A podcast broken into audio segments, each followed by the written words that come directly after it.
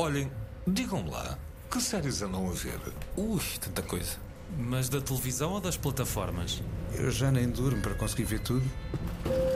Olá, eu sou o Diamantino José, bem-vindos a mais um episódio do Fora de Série, podcast sobre séries televisivas. Para além de mim, conta com a presença de Nuno Galpim, Rui Alves Souza e Daniel Mota. Olá, como estão? Ora viva! Não, que bonito este uníssono, não bonito. foi?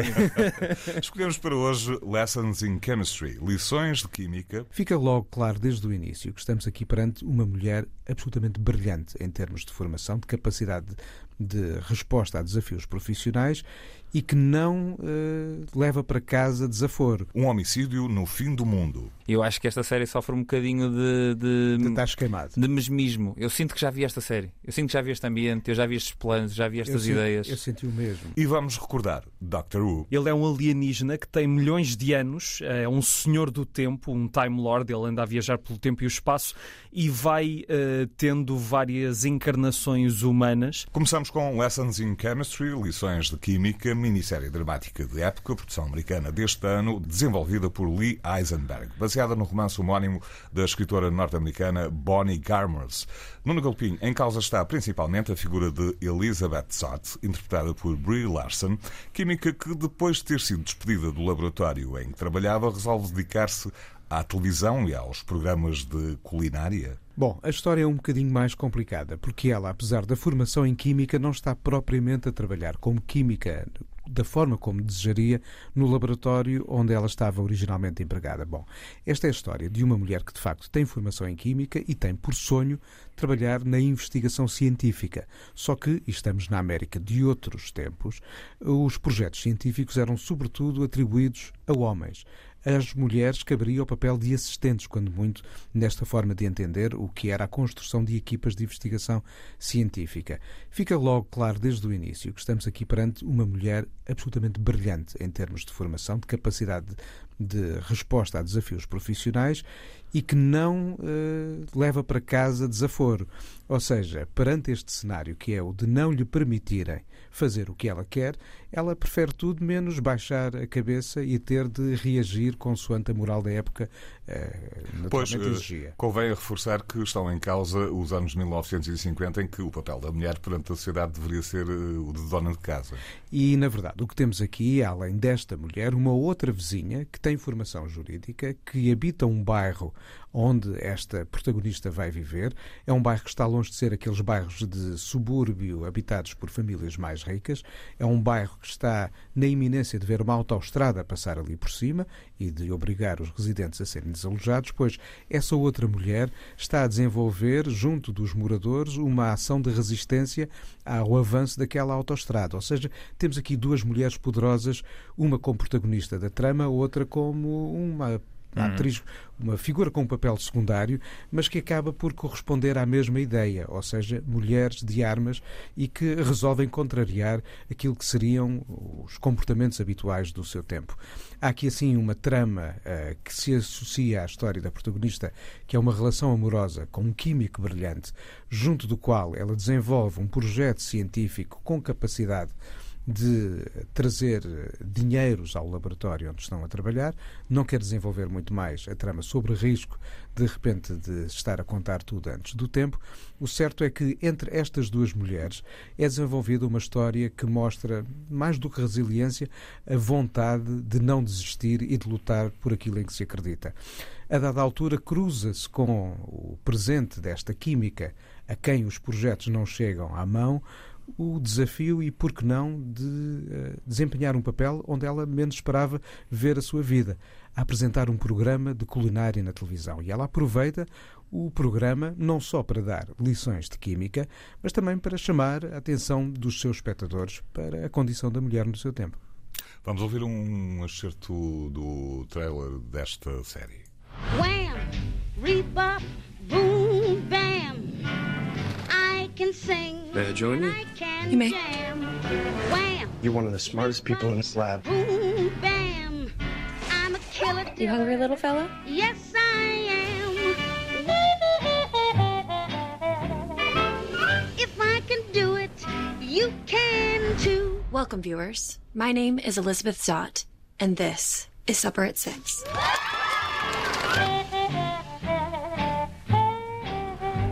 Série ficcional que, apesar de tudo, remete para, para os programas televisivos sobre cozinha que tiveram como apresentadoras, por exemplo, as chefes Julia Child, Alma Kitchell e Diane Lucas. Estamos perante uma boa série de entretenimento? Estamos perante uma boa série de entretenimento. Chama a atenção, de facto, para essas grandes chefes, a Julia Childs, de resto, já reinterpretada e brilhantemente pela Meryl Streep no filme aqui há uns aninhos, mas mais do que o universo dos programas de culinária, o que é que isso fala é sobre o papel da mulher na sociedade. Uhum. E nesse aspecto, e com uma brilhante recriação da época, é mesmo, esta foi uma das melhores séries que eu vi este ano. Uhum. Pronto, E foi uma convencido. sugestão, e foi uma sugestão que partiu daqui, porque foi Sim, é verdade. a Inês Henriques, quando aqui esteve, disse que essa era uma das séries que estava a ver. E eu fiquei com aquela A pulga pulga atrás Com a atrás da série orelha. atrás da orelha, como se costuma dizer. Tal e qual. Cheguei a casa, vi o prim- primeiro episódio e disse: É lá, isto é bom. Deixa-me ver o segundo. O Daniel E fui por aí adiante. o Daniel e o Rui não viram. Eu vi, eu Ah, vi, sim. por acaso eu vi a série. Tu viste também, Rui? Não, por acaso não cheguei a ver. Eu na altura até tinha comentado com o Nuno que depois da sugestão da Inês, acho que fomos os dois um bocado ver também, deixa lá ver o que é que está aqui, e ambos ficamos impressionados com este lado que é. Não é a primeira nem a segunda, nem a décima coisa que, se está a fazer ultimamente que tem de alguma forma uma narrativa de empoderamento e de, ena- de enaltecer uh, a mulher e o papel da mulher. E, e esta Lições de Química tem duas coisas curiosas. Por um lado, eu passei algum tempo a achar que isto era uma história verídica, era uma história real, que estava aqui a ser uh, adaptada, mas não, é uma história totalmente fictícia, uh, apesar de ter várias inspirações, como já falámos. Por outro lado, eu acho que consegue ser, ter, ter esse lado de empoderamento e consegue trazer isso tudo, como o Nuno já falou, de uma forma extremamente contida e inteligente, sem ser panfletário, sem ser uh, exagerado na forma como vai acabando por passar essa mensagem, o que faz com que tudo seja mais subtil, mais interessante, mais, mais intrincado.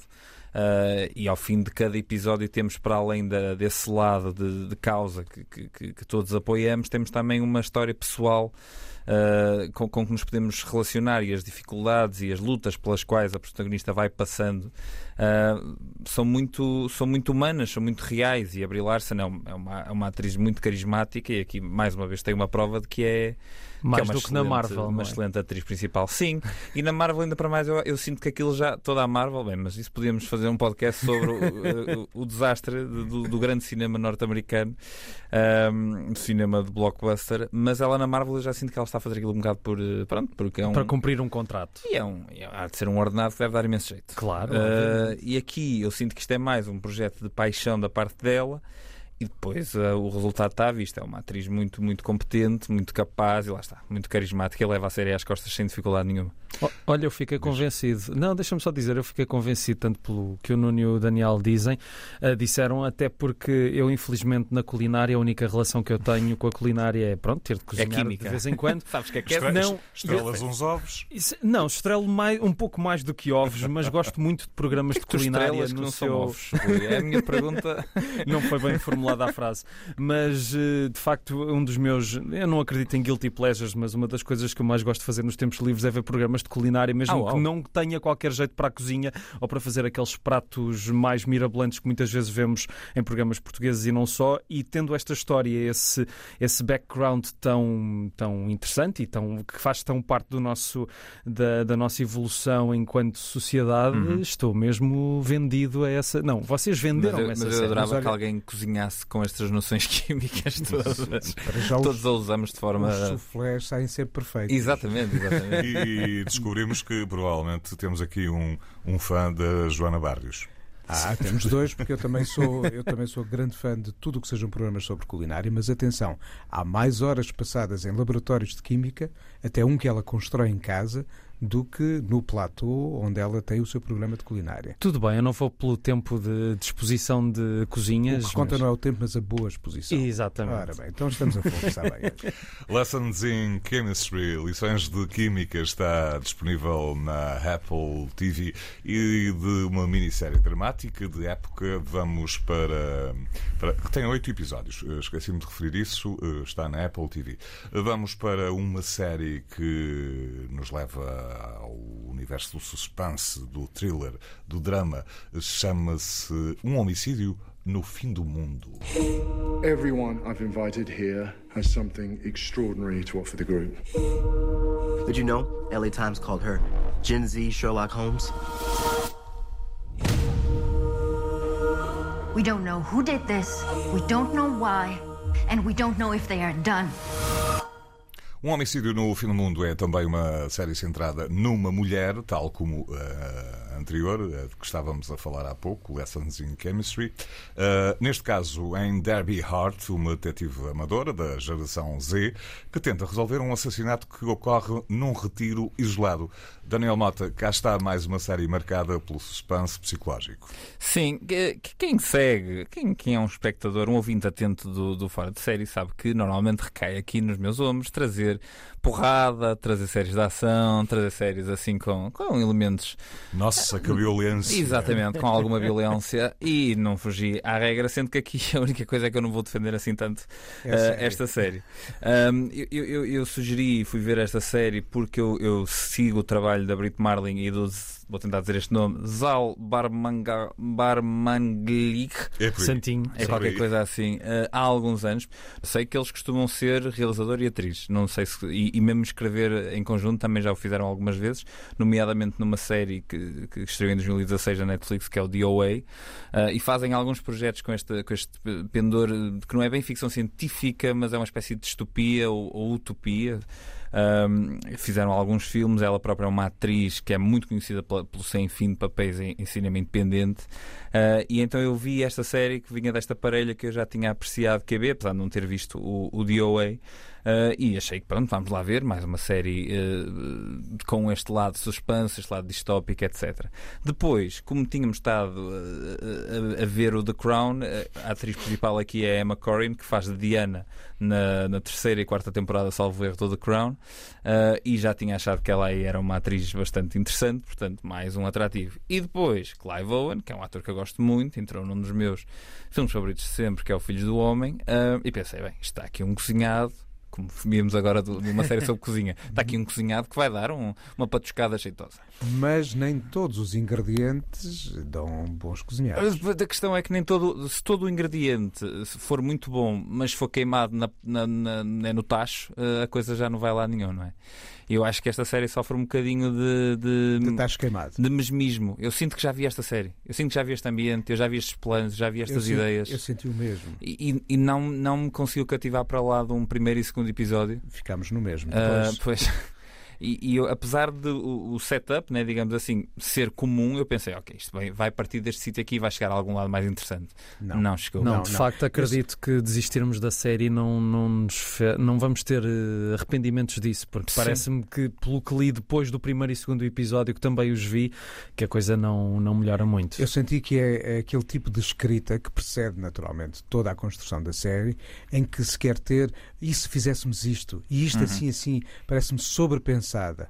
Há ali É pôr tudo dentro da batedeira e. há reflexão a mais Hum. e falta se calhar um impulso criativo que não está ali assim a fazer a diferença. Exato. Sim, eu compa- eh, esta série fez-me lembrar uma que também vi este ano, apesar de não ser deste ano, que é o Station Eleven, da HBO, que é uma série que não tem, a história não tem nada a ver, mas tem o mesmo, digamos, uma, uma certa ligação estética, a forma como é abordada a filmagem, etc. É um bocado semelhante e, fez-me lembrar essa série que é muito mais interessante e muito mais densa do que esta. Ah, apesar do primeiro episódio acabar com o chamado cliffhanger para o resto da série ficarmos todos a pensar que- quem é que matou esta é o único, pessoa no fim é do o- mundo. é o único momento até do É episódio. o único que- momento em que ficamos agarrados. É. e Pois. pensamos, ah, deixa lá ver, mas depois quer dizer, levar com mais eh, sete horas à volta daquele. Um porque depois esta lentidão parece-me um, um substituto fraco por filosofia, ou seja, é, ah, é lento e é difuso e as personagens falam de uma certa maneira porque isto está a pensar em cenas, boeda, mas não é nada. Não, não. Vai saber não. e não há Eu nada. Então fica aqui claro que a desistência é o segundo episódio. Sim. A minha Eh, foi, a minha foi. Aconteceu Eu- nos três. Eu honestamente. Eu, viste? eu até nem penso. Não, por acaso não vi, mas a vossa posição é consensual, mas posso adiantar que em termos de telespectadores e, e crítica- Que bela palavra, Gostaste? desculpa. Sim, sim, Ah. continua. Foste retro. Bom, eh, o público e também a crítica eh, não é nada consensual isto. Há alguns que dizem que é uma série, enfim, mediana, para outras trata-se de uma das melhores produções televisivas de 2023, o que eu acho que é um exagero para onde que estou aqui a ouvir, mas enfim. Sim, Não. mas eu, eu interrompi o Rui quando ele estava a refletir sobre esta ideia de desistir ao segundo episódio. Não, era, era por causa dessa questão do cliffhanger, porque é uma coisa que eu sinto em muitas séries que estão demasiado montadas num gancho como se os, como se os criadores da série achassem que os espectadores são uh, tão fáceis de, de, de, prever nos seus comportamentos o suficiente para, ok, basta ter aqui um twist no fim que as pessoas vão querer ficar -se, uh, sempre com fome de ver mais e mais e mais. E no caso desta série eu até tinha ficado pelo primeiro episódio, quis dar mais um para, pronto, para ter mais qualquer coisa para falar aqui, mas de facto fiquei na mesma. Eu, e, na, eu na, verdade desisti a meio do segundo. Pois. pois. Mas, é, mas, é, isso, acho que, há, acho que é, é esse substituto, não é? Ou seja, se eles, eles e lá está, e isto é uma parelha que já me deu coisas antes que eu gostei bastante. Por exemplo, a Brit Marling entra num filme chamado Another Earth, que eu achei um filme bastante interessante, ficção científica indie de, americana. Eu vi esse filme, mas não me lembro de nada dele. Ah, eu gostei, eu, mas lá está, eu gostei do, isso, isso, isso, isso, mostra bem uh, o quão importante foi para ti o filme. Exatamente. Peço desculpa. Daniel, não, não, não, estava a pensar. Se, é que há filmes que eu sei que gostei, mas também não me lembro muito bem deles. E, e por exemplo, eu tenho a tendência a, a, me esquecer sempre dos finais, que é ótimo para ver filmes claro, outra vez. É claro. É ótimo. Lembro-me sempre do início, muito bem, não sei o quê. Depois o final não me lembro nunca o que é aconteceu. The End. Sim, exato. exato. The um homicídio no fim do mundo, está disponível na Disney Plus. Enfim, já ouviram tudo o que o painel tinha a dizer sobre a série. Já. A escolha agora é vossa, se tiverem a plataforma. Vamos então ouvir uh, Luís Henrique Pereira, jornalista da RTP, que se dedica à produção de documentários e grandes reportagens sobre natureza e vida animal. Aliás, é dos poucos, se não mesmo o único que o faz no nosso país. O que anda a ver Luís, em matéria de séries televisivas? Pois, eh, no que às séries eh, diz respeito, eh, eu não estou propriamente a ver, mas estou a rever. Uma delas é o The House of the Dragon, com todo aquele encanto, desde o belíssimo genérico, os extraordinários atores, o Matt Smith e aquelas feições que a própria produção entende serem apropriadas para, para aquele personagem, para aquela, para aquela uh, essência, no fundo também para aquela história, uh, para aqueles cenários, não é? Portanto, eu guardo com, com expectativa a segunda temporada. E depois rever Breaking Bad, não é? Breaking Bad. Voltei a pegar no Breaking Bad eh, e ainda um bocadinho no Better Call Saul, mas falando agora no Breaking Bad, uma excelente direção de atores. Eh, há sempre, de facto, aqui eh, a ideia de que há uma ação permanente, mais leve às vezes, mais intensiva. Outras, esta história realmente à volta deste professor de Química, muito, muito estranho, é bastante doente é? na história, como se sabe, mas que mesmo assim contraria tudo e todos e contraria-se a ele próprio, curiosamente, e constrói um ardil eh, para enriquecer ilegalmente, através do fabrico é? de substâncias químicas, portanto, drogas. É? Agarra, de facto, ao ecrã, eh, desde o princípio até ao fim, e a começar logo no First Beginning, que é também eh, o, o, maravilhoso genérico não é? que, que, que, nos agarra. Portanto, é uma série, o Breaking Bad, que de facto nos consegue agarrar desde o primeiro até ao último minuto, até à última das letras dos, dos créditos finais, quase que diria. Ainda não consegui encontrar eh, quem quer que fosse que dissesse mal do Breaking Bad. Eh, não mas, é verdade. Mas sabes, a melhor coisa é de facto uh, ouvir o Luís uh, estar a descrever uma série que a mim não me diz nada, como House of the Dragon, como se estivesse dentro de um documentário da vida animal. De repente fica com vontade de voltar a ver o House of the Dragon ou pegar nele. Mas sim, o Breaking Bad, eu não conheço ninguém que, que é desgoste da série. Sim. Sim. Foram as escolhas do Luís Henrique Pereira, recordo, jornalista da RTP. Uh, voltamos agora ao, às memórias, neste caso no espaço de memória do Fora de Série, temos uh, uma produção da BBC, mais uma produção da BBC. Trata-se de Doctor Who, série, aliás, que mistura drama, aventura e ficção científica. Foi emitida originalmente entre 1963 e 1989. Rui Alves Souza. Depois houve muito mais. Uh, sim, Rui, sim. Alves Souza, conta-nos tudo o que sabes sobre esta série. Até hoje, aliás o Sim, Doctor sim. Who, passados 60 anos, continua a dar que falar. Se calhar é um fenómeno que está um pouco distante da realidade portuguesa, mas o, Doc- o Doctor Who é uma instituição eh, no Reino Unido, o, o Doctor, ele não se chama Doctor Who, é só o nome da série, ele chama-se apenas Doctor. Ele é um alienígena que tem milhões de anos, é um senhor do tempo, um Time Lord, ele anda a viajar pelo tempo e o espaço e vai eh, tendo várias encarnações humanas eh, ao longo dos anos. Eh, estas encarnações foi uma forma mais fácil de, de justificar a mudança constante de atores no papel ao longo das décadas. O Doctor Who é uma série, como tu disseste, de, de ficção científica, mas começou como outra coisa. Em 1963, na verdade, foi criada como um programa infantil educativo que misturava história, ciência e alguma ficção científica, mas ao longo dos anos eh, a ficção científica foi ganhando espaço a, a tudo o resto, criando um imaginário que tanto tem batalhas interestelares como viagens no tempo, realidades alternativas, muitas ideias de ficção científica feitas com orçamento muitas vezes reduzidíssimo, mas eu na verdade só há poucos anos é que descobri que o Doctor Who tinha uma história tão antiga, porque a primeira vez que eu ouvi falar desta série foi graças à- ao revival que começou em 2005, na altura passava na SIC Radical e que foi? Meninos. Eu estava Pensei aqui que a- estavas a implicar com o revival. Pois. Não, não, não. Descobri o Doctor Who no Revival. Só posso dizer, meninos. Mas, mas o Doctor Who chegou a dar cá antes de, antes de 2005? Não, pois não. não, não, não. tens E, e como, e- e como tu dizes, e tu dizes, não, está- está-me a chamar velho. É chamado am- am- Então, amor- mas antes de eu nascer isto já dava. An- só, só para ajudar. antes de eu nascer isto já dava. Ou só para confundir mais um bocadinho, estamos perante a mais longa série de televisão de ficção científica É verdade. de todos os tempos. É verdade. Algo que está registrado no Guinness Book. Atenção. São sim, mais de 800 episódios, portanto não venham cá com minisséries, que isso é para meninos. Ahm, mas estava a dizer Mas deste. é mais- deve ser a série, desculpa, deve ser a série não só de ficção científica, deve ser a série mais longa de sempre. Ou Pois, há acho alguma que- série que tem mais que 800, Talvez os Simpsons, a esta altura, por acaso não tenho a certeza. tem mais que 800 e tal episódios. Não dura Não tantos sei, anos. não Pois, sei. eh, Mas, mas deixem-me deixem só acabar o meu raciocínio, meus senhores.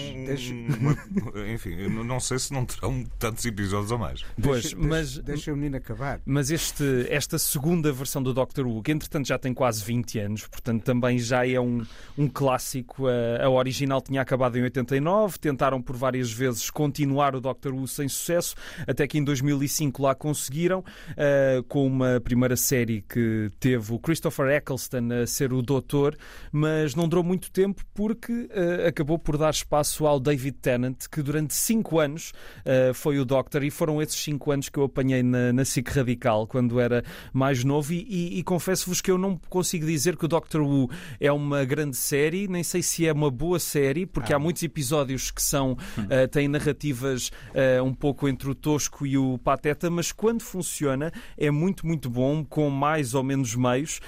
Um, e o David Tennant, de facto, depois já teve várias substituições depois dele, mas a sua presença continua tão forte no imaginário dos próprios britânicos que para o 60 aniversário do Doctor Who voltaram a chamá-lo uh, para três episódios especiais. Justamente, justamente.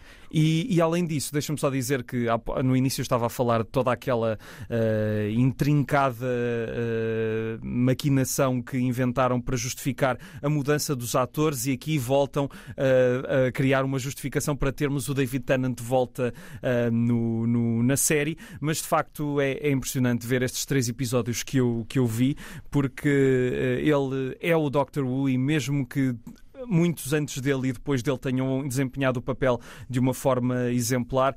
Não sei, há qualquer coisa nele, se calhar é por ser a minha memória de infância, mas, mas pronto, eh, não sei se querias dizer alguma coisa, Nuno. Não, posso dizer até bastante. É porque o Doctor Who, eh, apesar de não ter um impacto maior eh, nas nossas vivências de consumo de televisão, tem uma relevância cultural gigante. Sim, sim, sim. Para já, se recuarmos até 1963, podemos encontrar ali um dos primeiros exemplos de criação de música eletrónica para o pequeno ecrã. Com o belíssimo genérico O do. belíssimo genérico criado pela Del- Delia Derbyshire, que é uma das grandes compositoras de música eletrónica do século XX.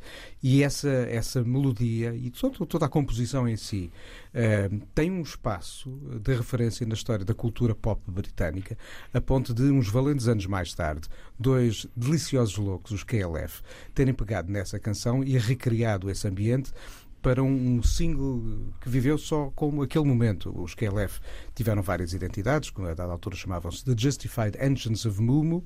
Depois, como KLF, editaram dois álbuns que marcaram a história e editaram um único single como The Time Lords, pescando o olho ao imaginário Doctor Who, e com uma canção chamada Doctor in the TARDIS, que uh, ia procurar os sons dessa composição original de 63, misturando-a com a voz dos Daleks, que são, se calhar, os mais deliciosos mausões da história do Doctor Who. Os cyborgs com um feitio muito difícil e, e que foram inspirados por nazis, eu não sabia disto, é foi, verdade. foi a investigação que fiz, mas acho que não referi no início a tarde, isso de facto é, é importante falar dela, porque... Cabine telefónica. Exatamente, à vista desarmada é apenas uma cabine pública de, de telefone da polícia, mas é com ela que o Doctor vai viajando pelo tempo De e um pelo espaço e, e que de facto tem, tem um mundo lá dentro, ob- obviamente, ao longo dos anos. Eu fui vendo episódios das várias eras do Doctor Who. É muito curioso acompanhar-se o desenvolvimento da série porque eh, está tudo ligado. Até nestes últimos especiais nós temos referências a episódios dos anos 60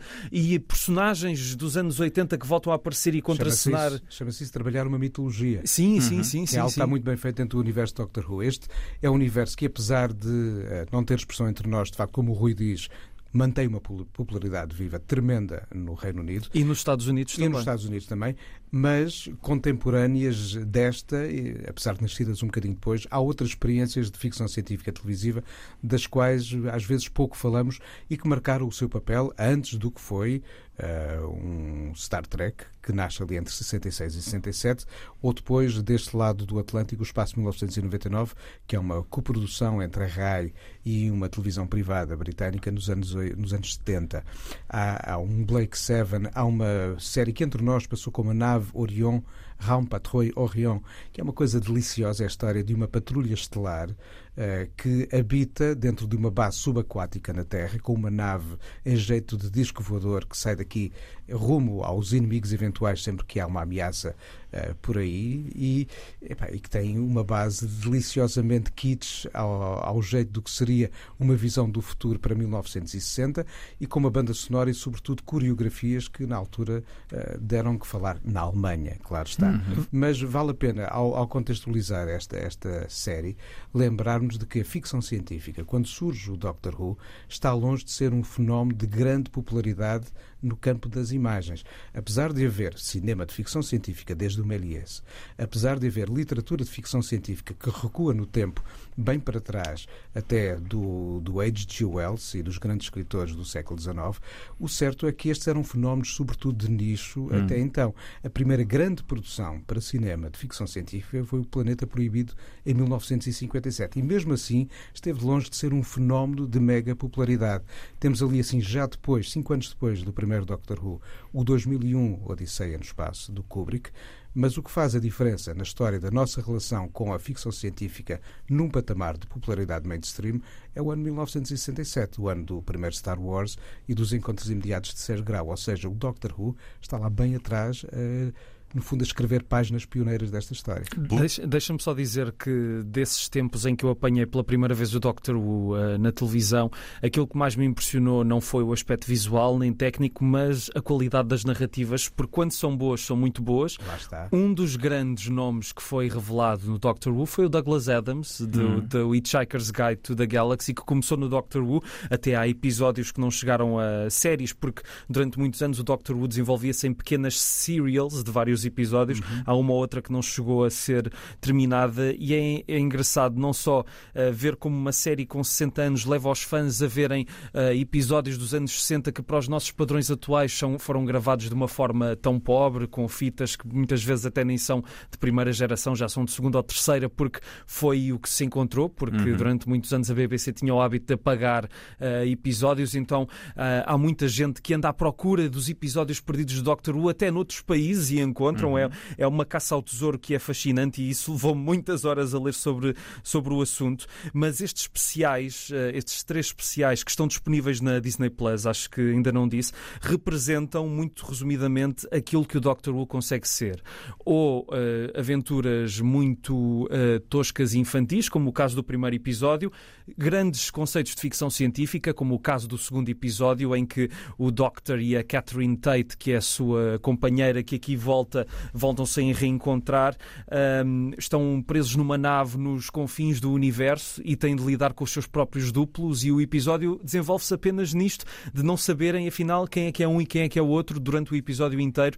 E é, está muito, muito bem feito. E também o terceiro episódio que recupera um vilão dos anos 60, agora por outro ator, o Neil Patrick Harris, que é o Toymaker, o criador de brinquedos, que eh, mostra a outra vertente do Doctor Who, que é na criação de grandes vilões. E, portanto, estes três episódios acho que vale a pena ver. Talvez quem não conheça nada do Doctor Who vai estar Pode um bocadinho a apanhar bonés. Não, não sei se vai estar a apanhar um bocadinho bonés, Ah, mas porque pode, há muitas. pode entrar por aqui. É, pode tu entrar. chegaste a ver. Eu vi, eu vi os especiais e eu conheço também várias etapas da história de, de Doctor Who e é isto mesmo que o Rui diz. Um dos alicerces de tudo isto, e tem a ver com a história de alguma ficção científica, e aqui vamos fugir de algumas produções mais recentes, que é a escrita. A grande escrita está por trás de grandes episódios do Doctor Who, do Espaço 1999, de alguns momentos do Star Trek original. Sim. Ah, e deixa-me só dizer que estes especiais acabam com a apresentação do próximo Doctor, o 15, ah, descontando alguns que o foram fora da série, como o Peter Cushing, que chegou a fazer dois filmes na personagem. Vai ser o primeiro Doctor negro, é o Nkuti Gatwa, ah, que vimos na série Sex Education muito recentemente, e o seu primeiro episódio, a Sol, vai ser no dia de Natal, 25 de dezembro. Por acaso foi interessante voltar a ver Doctor Who com estes especiais, porque fiquei mesmo com vontade de voltar a seguir a série uh, continuamente, uh, apesar de 60 anos e, e com o tempo pensarmos que se calhar já se disse tudo, eu fiquei com a ideia de que talvez ainda haja algumas surpresas que vale a pena encontrar nesta série. Vamos ver. E entretanto, é ir escavando o passado e os 800 episódios, meu Deus, que há para ver. E depois destas grandes e belíssimas eh, considerações, reflexões sobre ficção científica do Nuno Galopim e do Dr. Who, no caso do Rui Alves Souza, vamos ouvir eh, um excerto do trailer, creio que é o trailer de, do Dr. Who.